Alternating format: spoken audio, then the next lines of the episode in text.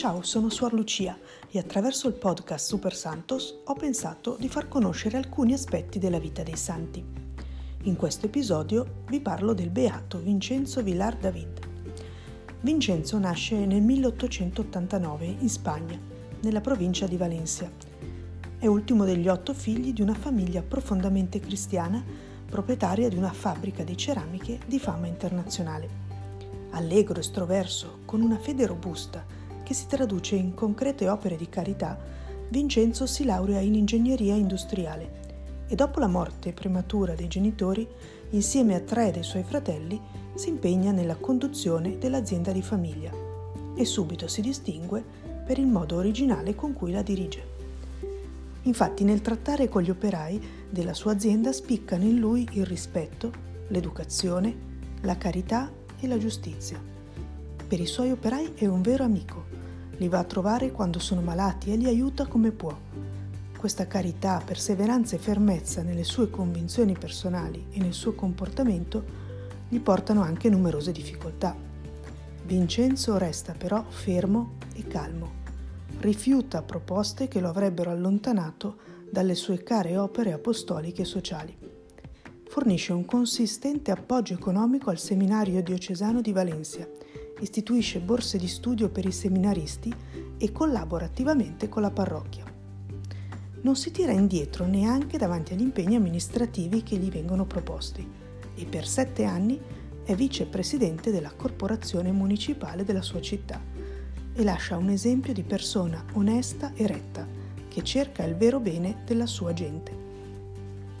A 33 anni si sposa con Isabella, una donna che condivide i suoi ideali e il suo impegno e che da quel momento diventa la sua più valida collaboratrice.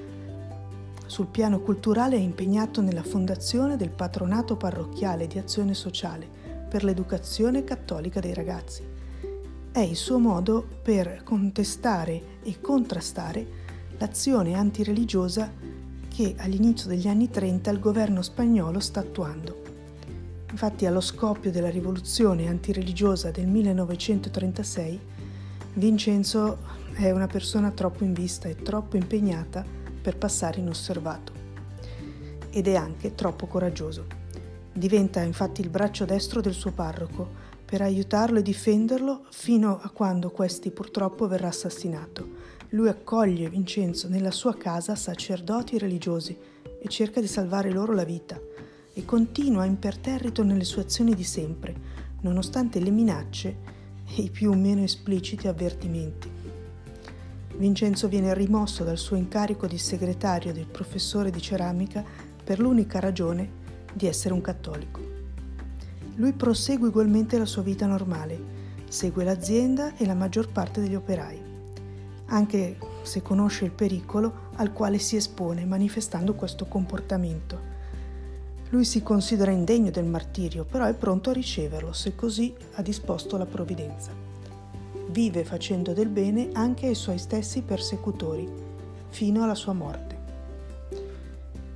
Quando arriva la minaccia di morte è notte. Lo accompagnano per strada due miliziani e vicino a casa sua moglie lo saluta e gli dice a domani. Lui risponde a domani o al cielo non si vedono più. Lo obbligano a comparire davanti al tribunale e quando gli danno l'opportunità di scegliere tra rinnegare le proprie convinzioni religiose o morire, Vincenzo risponde decisamente, dicendo così, il mio più grande distintivo di gloria è essere quello che sono e aver vissuto come ho fatto. Non rinnego la verità. Prima di morire perdona tutti specialmente quelli che di lì a poco lo avrebbero ucciso. Alcuni minuti dopo si sentono degli spari. Prima lo lasciano mezzo morto e cinque minuti più tardi lo finiscono sparandogli alla testa. È il 14 febbraio 1937. I suoi dipendenti chiudono la fabbrica per tre giorni in segno di lutto e resistono a tutte le pressioni delle autorità che vogliono l'immediata riapertura, perché dicono Vincenzo non era solo un impresario, ma un padre per ciascuno di loro. Vincenzo è stato proclamato beato nel 1995 da San Giovanni Paolo II. Ed ecco lo spunto per noi. Chiediamo al beato Vincenzo di aiutarci a vivere la nostra fede con coraggio nel nostro quotidiano, con gli amici, a scuola, nel nostro luogo di lavoro. Buona settimana!